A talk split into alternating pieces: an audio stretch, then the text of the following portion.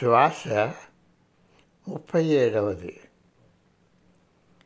కనీసం రోజుకి మూడుసార్లు సులువైన శ్వాస వ్యాయామాలు నువ్వు సాధన చేయాలి.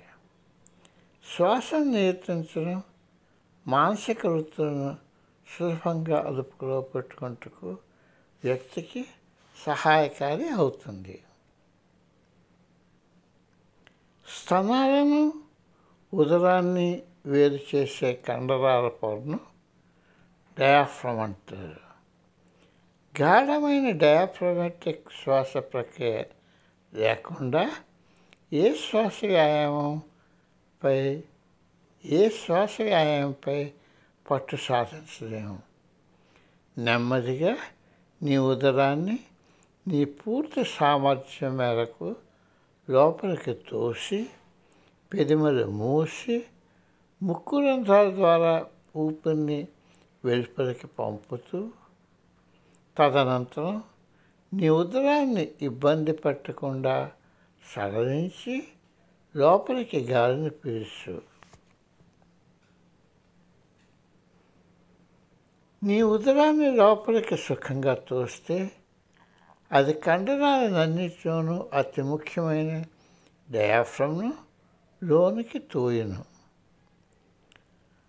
తన వంతుగా డయాఫ్రమ్ ఊపిరితిత్తులపైకి తోసుకొని పోయి ఆ ఊపిరితిత్తులు కార్బన్ డయాక్సైడ్ను బహిర్గతం చేయుటకు సహాయపడును.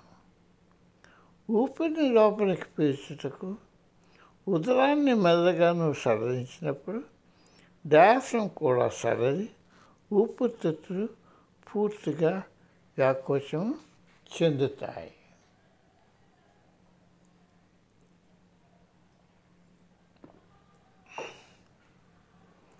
పూర్తి సామర్థ్యం మేరకు కనీసం పదిసార్లు ఊపిరిని బయటికి లోనికి పీల్చుము. అది నీ ఉదాసీన వ్యతిరేక మనోభావాలను శాంతింపచేయడంలో సహాయపడతాయి. రోజుకు మూడు సార్లు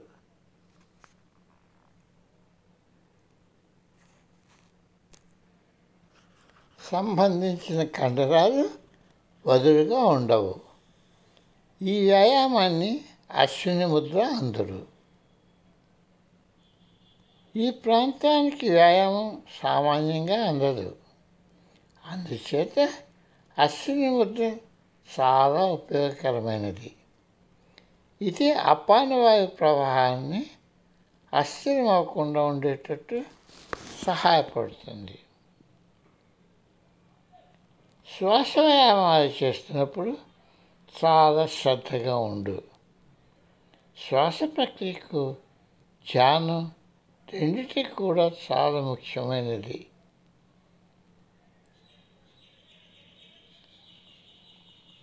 ధ్యానం చేస్తున్నప్పుడు నీ చేతులు నీకు మోకాళ్ళపై ఉంచి బొట్టన వేలు చూపుడు వేలు తాకేటట్టు ఒక బంధం ఏర్పరచండి.